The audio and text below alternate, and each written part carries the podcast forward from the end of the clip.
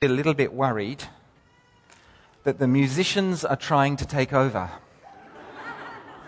and in order to restore balance, I have ordered and purchased my new preaching platform, which you may have noticed parked in the car park outside. I'm just not sure how to get it in here. More seriously, Today we look at the parable of the friend at midnight. And in some ways it's easy to interpret, isn't it? Um, the context of the parable is clear. Uh, turn with me to page 843, if you will, to chapter 11, verse 1, the beginning of the chapter. Chapter 11, verse 1 says, One day Jesus was praying in a certain place.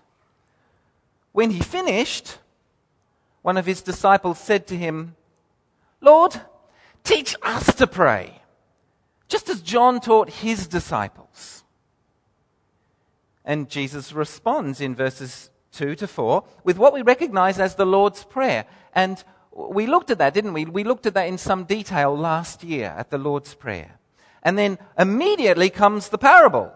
And in terms of understanding the parable, in terms of interpreting its meaning, Jesus tells us plainly what it means, because that comes in verses 9 and 10. So, I say to you, ask and it will be given to you. Seek and you will find. Knock and the door will be opened to you. For everyone who asks receives, the one who seeks finds, and to the one who knocks, the door will be opened. Well, um, this is a super strong exhortation, isn't it? Super strong exhortation to be super bold in our prayers, to come into God's presence in confidence in prayer. And an analogy shows why. Um, human fathers, though they are evil, they have both the power and the love to give their children what their children need and what their children desire. How much more so God? Who is unlimited and unlimitable in power and perfectly loving in all that he does, how much more so God, we can trust him to answer our prayers. Some, some questions remain. Um, here are the questions uh, that, that I have about this text. Uh, firstly, um, what is Jesus getting at exactly in verse 8? Um, I mean, what is it exactly that motivates the man in the parable to get out of bed in order to meet the request for the loan of bread? Um, what is it about that that's happening there? Secondly, what is Jesus getting at in verse 13? Um, the movement of the logic of the passage suggests that the conclusion should be, verse 13, if you then, though you are evil, know how to give good gifts to your children, how much more will your Father in heaven give good gifts to those who ask him? That's what, actually what we're expecting. And uh, that's actually what happens um, where this sentence appears in Matthew's Gospel, chapter 7, verse 11. It's good gifts there, and that fits the logic and the flow of, of the thinking. Why does Jesus say here, how much more so will your Father in heaven give the Holy Spirit? To those who ask him. Now, I'm really glad that that's so. I'm really glad that that's true. I just don't understand what it means. So, so we'll think about that. So, given those two questions, let's think a little bit more about this parable and in a little bit of, of, of extra detail. Let's start by remembering the culture the culture in biblical times, we're dealing with a world in which hospitality is extremely important because it's extremely necessary. Uh, inns exist. Um, plenty of inns, actually bakeries exist as well for that matter, but most inns, by no means all, but most inns are places that would be associated with drunkenness and prostitution. Um, so as you travel, or as you need to travel, you're very dependent upon the hospitality of both friends and strangers as you move around the ancient Near East. Furthermore, as we keep on remembering as we look at these parables, in, in biblical times, to eat together is to belong together. The, the host must serve a meal, and the guest must eat it. There's going to be no questions about whether anyone is hungry or not, or whether it might be better to wait till breakfast or not. The host must serve a meal, and the guest must eat it, because to eat together is to belong together. Therefore, to have a friend arrive and for some reason you cannot offer them a meal, uh, that would be a disaster. Now to the story. The parable involves three friends, and it's a bit convoluted actually, so, so let's call them, let's call them traveling friend, asking friend, and sleeping friend. Traveling friend arrives at the home of asking friend after dark. That is unusual, but it's not impossible. Asking friend has nothing to set before him. Nothing. Now, that's hard to imagine, but again, it is not impossible. Um, the, the, three loaves of bread that he asks for, that's not a meal. Um, just as knives and forks is not a meal. Knives and forks is cutlery. I mean, cutlery. Uh, the bread also is cutlery. It's, um, each guest has an unbroken round loaf in front of them, and as the, meal, as the meal progresses, they tear a bit off, they dip in, in the sauces and the various dishes. To be sure, at the start of the parable, asking friend asks for three loaves of bread, but sleeping friend knows that that's just the opening gambit. He knows that he's being asked to provide the entire meal which is, as we see, exactly what he gives him in verse 8, quote unquote, as much as he needs. In other words, everything. He's asking for the entire meal. So then, quite why traveling friend arrives at midnight is unexplained. And quite why asking friend has nothing to set before him is also unexplained. But what we may not get is that this creates a deeply uncomfortable situation. This could shame not just asking friend, but it could also shame visiting friend, and it could also shame the entire village. Um, what we don't get is that as, as, as the disciples listened to this, they'd go, Oh, that makes me feel uncomfortable. The, shame, the shame. The, the parable begins with a question, and the question is um, literally, uh, the translators uh, they have they tr- struggle with this parable, and I'm going to explain a little bit of why. But that they fudge over what the question is. The question is literally, "Who of you?" And "Who of you?" as a question is a well-known um, uh, formula in the Gospels. It occurs 11 times, and if Jesus asks you, Who of you? the correct answer is always, None of us. Question, who of you? Answer, none of us. Question, who of you would hesitate to pull your son out of a well if he fell into the well on the Sabbath? Answer, none of us would hesitate to do that. Even though it was the Sabbath, we'd pull him out. Question, who of you would build a tower without first working out whether or not you had the money to finish? Answer, none of us would do that. Who of you? None of us.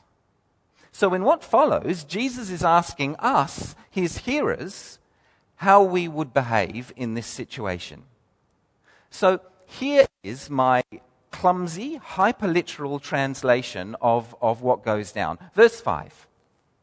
And he said to them, it's Jesus, and Jesus said to them, Who of you?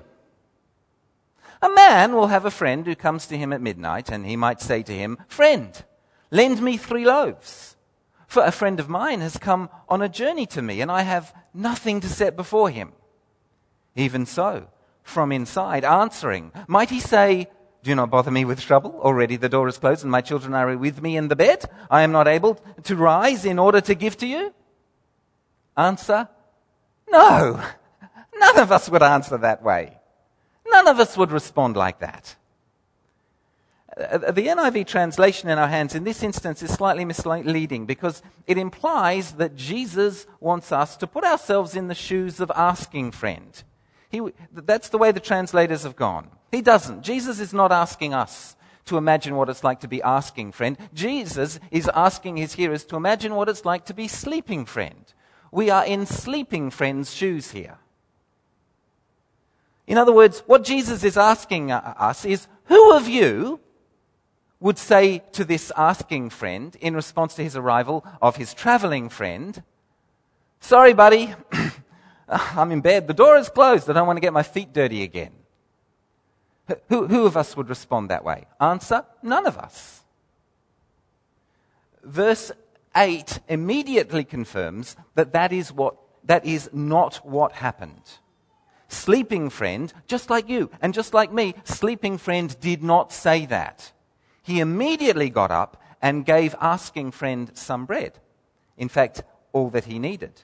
Here is what verse 8 says So I say to you, if yet he will not give to him rising because he is his friend, yet because of his shamelessness, he will rise to give him as much as he needs. So, sleeping friend immediately got out of bed. If not because of the tie of friendship between asking friend and sleeping friend, then certainly because of his shamelessness. Um, n- now, uh, there are several problems with his, his shamelessness. I'm going to go into one of the problems. The other problem is that pronoun, his, whose. Uh, to, whose shamelessness are we talking about? I'm, I'm, I, in what follows, I'm going to assume that it's asking friends' shamelessness. That's the way most, most people go with this. But there's pronoun confusion. Um, to cover it over, the NIV, translation, NIV translators have, have turned his shamelessness into your shamelessness, um, even though your is not there. The pronoun is third person, not second person. They've done this because they think that Jesus wants us to travel in the shoes of asking friend, but he doesn't. Jesus wants us to travel in the shoes of sleeping friend. And we've already answered the who of you question. None of us would respond that way. But in order to progress, we need to find out what shamelessness means. Um, and you'll see there's a footnote in your NIV translation um, that, that means that basically the translators are having a bet each way. The problem is that the Greek word anaideia, shamelessness, it's a rare word. It's a rare word. It only occurs once here in the New Testament. So we don't have other examples to compare context and find out what it means. We have to go to extra biblical sources um, back at that time to, to, to look in other Greek documents and find out what the word means. And when we do that, we discover that it is exclusively, always, always, always a negative word. Bad. Writing in the early fourth century, uh, some 300 years after Jesus, Basil of Caesarea uses the word, saying, Humility is the imitation of Christ, but high mindedness, boldness, and shamelessness are the imitation of the devil. Uh, the shameless person brings shame upon themselves through undignified, improper conduct. And they may act in such a way in order perhaps to stun others into submission to their will. So it's a negative word, but in the parable, asking friend is in a terrible position. He has to swallow his pride and he has to act shamelessly to avoid an even more shameful situation. He's having to ask sleeping friend to bail him out in order not to be placed in a position of even greater shame, being unable to offer table fellowship to traveling friend on balance, he was right to act shamelessly. To paraphrase verse 8, to go from a hyperliteral translation to a very, very, very loose paraphrase, verse 8 kind of, I think, means something like this. I tell you, even if we take the issue of friendship out of this hypothetical situation completely, we can still see that sleeping friend is going to jump out of bed and give asking friend everything that he needs, even though asking friend has been forced to act shamelessly, because sleeping friend, as an honorable man, just as you are honorable people, is going to want to help him out here. Shamelessness, although a negative word, is therefore something that can be appropriate in certain situations. Perhaps when you have to ask for help. Or perhaps because, in the context of this relationship, you don't need to worry about honor and shame. And I think it's perhaps a little bit difficult for us to get this, at least to get this at first, at first viewing, because we don't live in an honor shame culture. Nevertheless, of course, we are very familiar with embarrassment. Now, shame and embarrassment are not the same thing, but we have been conditioned to avoid embarrassment at all costs, usually, and to be willing to cover over the embarrassment of others. So, how can we translate this parable perhaps into contemporary terms? Well, forgive me, but here are some goes from me. Um, ladies, who of you, if approached by another woman, even a total stranger, with the request for a tampon, who of you would say no to her? Answer none of you. None of you. A masculine equivalent. I don't know. I'm struggling. Um, men, we submit from time to time, don't we, to a prostate examination. And when that happens, it's embarrassing. Because if you think about it, such an activity in any other context would be the essence of shame. It is behind the gesture giving someone the bird. You know what the bird is? I don't need to demonstrate that? No. That's an obscenity, isn't it? It's an obscenity that makes you feel uncomfortable. It ought to. Why would we, why would we, be so shameless as to submit to a prostate examination? Well, actually, because it's entirely appropriate in the doctor's surgery in the context of the patient doctor relationship. Who of us would say no? None of us. Um, who of the doctors present would say, I'm not going to do that? Answer, none of us. Aussie, probably.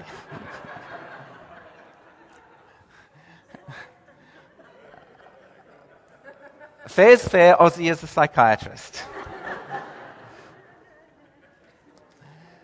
Today's parable is concerned with bread. Uh, there seems to be a link between the parable and the Lord's Prayer.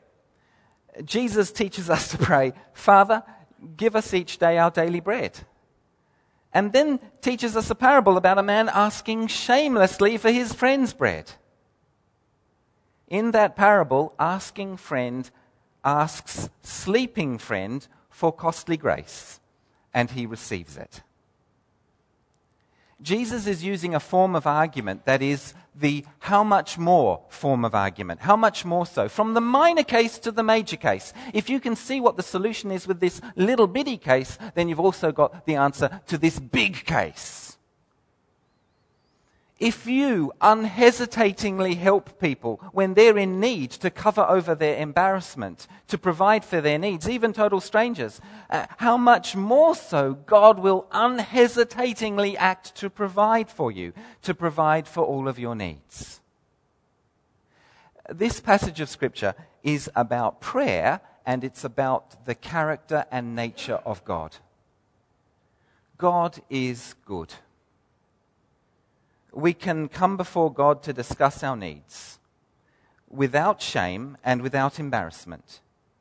Such conversation is appropriate to the creature creator relationship and appropriate to the prayer room. We are now finally, I think, ready to look at the, at the last phrase. How much more so will your Father in heaven give the Holy Spirit? To those who ask him.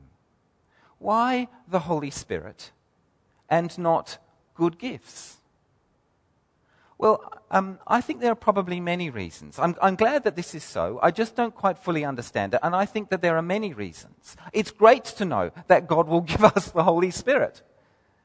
The, the Holy Spirit is God's personal, powerful presence in our lives, specifically in our hearts when we receive Christ. Now, biblically, to have the Holy Spirit is the exact opposite of being rejected.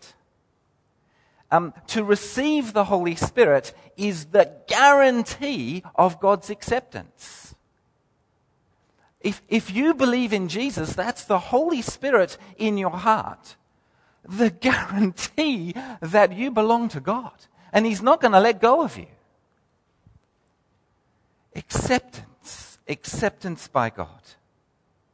This passage is indeed a strong exhortation to be super bold in our prayers, but it is also an opportunity to understand the depth of the love that God has for us. This passage is teaching us that we can indeed come into his presence as shameless beggars, asking him as our creator, as our father, to take responsibility for our needs, asking him to provide for all of our needs. And when we do this, in that situation, we'll have the Holy Spirit. He's going to hold us close by the Holy Spirit as belonging to Him, when we ask, we will have more of Him. It's appropriate. He is our Creator, and we are His creatures. When God buys a puppy for Christmas, He knows it's a lifetime commitment. We are His creatures. He knows how to look after us.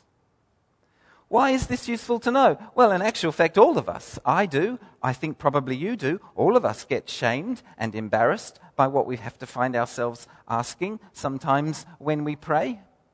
Dear God, I know that I've asked you to forgive me for this particular sin a hundred trillion times before, but. Well, what does it say in verse 5? Sorry, verse 4. Jesus teaches us to pray, Forgive us our sins you can pray that a hundred trillion times. You can pray that a hundred trillion and one times.